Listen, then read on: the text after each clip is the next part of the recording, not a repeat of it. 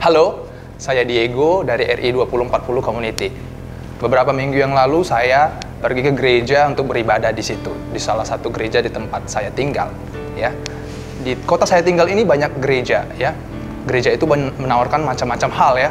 Ada yang menawarkan parkir yang luas, ada yang menawarkan juga ruangan yang bagus, tempat kita nyaman, gerejanya nyaman, teduh, tenang, ruangan ber-AC, ada juga yang menawarkan uh, ruangan anak ya seperti itu, tempat penitipan anak, ada juga yang menawarkan uh, musik yang bagus, liturgi yang bagus, paduan suara yang bagus seperti itu.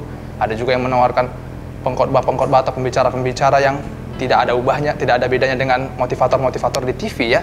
Atau bahkan ada juga yang mengundang pembicara-pembicara yang lucu untuk menghibur kita di situ. Jadi saya terpikir begini, di Alkitab sendiri itu tidak ada kata gereja, yang ada kata jemaat dan Tuhan Yesus tidak mengajak kita untuk menjadi uh, untuk datang ke gereja, tapi jadilah pengikutku kata Tuhan, jadilah jemaatku, jadilah gereja. Tema khotbah saya pada hari ini ialah jangan hanya pergi ke gereja, tapi jadilah gereja. Ya seperti itu. Di Lukas 9 ayat 23 Yesus bilang begini, uh, setiap orang yang mau mengikut aku, ia harus menyangkal dirinya, memikul salibnya setiap hari dan mengikut aku. Jadi untuk menjadi gereja, menjadi jemaat Tuhan Yesus, yang pertama ialah sangkal diri dan pikul salib. Ya, sekali lagi sangkal diri, pikul salib. Sangkal diri artinya itu ialah um, mendahulukan kepentingan yang lain ya ketika ada yang ingin kita bantu kita berkati mari ya kita tahan diri kita kita bantu keluarga teman tetangga ya jadilah berkat di situ sangkal diri um, menjadi berkat tidak akan berjalan lancar tidak akan terjadi jika kita tidak sangkal diri yang kedua, pikul salib, kata Tuhan Yesus. Setiap orang yang mau ikut aku harus sangkal diri dan pikul salib.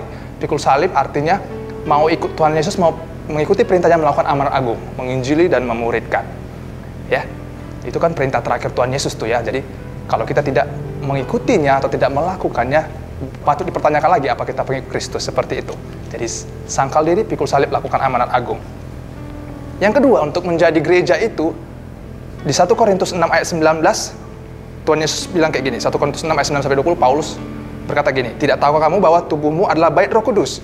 Kamu bukan milik kamu sendiri, kamu telah dibayar lunas, melainkan muliakanlah Tuhan dengan tubuhmu. Ya, jadi menjadi gereja berarti menjadi bait, bait Roh Kudus. Ya, hati-hati ketika kita datang ke gereja, kita tidak tahu bahwa uh, kita merasa tubuh kita milik kita. Kita ingin perlihatkan aspek terbaik, potensi terbaik dari tubuh kita. Uh, wanita yang tidak berpakaian pantas, pria yang tidak berpakaian pantas. Saudara-saudariku, tubuhmu adalah bait Roh Kudus. Ya, jangan hanya datang ke gereja, jadilah gereja, jadilah bait Roh Kudus. Muliakanlah Tuhan dengan tubuhmu, dengan potensi yang ada padamu, layanilah Tuhan.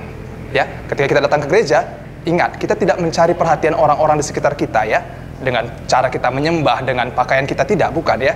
Kita mencari perhatian Tuhan. Ya, kita ingin muliakan Tuhan, senangkan Tuhan dengan tubuh kita. Seperti itu. Jadi, jangan hanya ke gereja ya, jadilah gereja dengan sangkal diri pikul salib, lakukan amal agung dan jadilah bait Roh Kudus.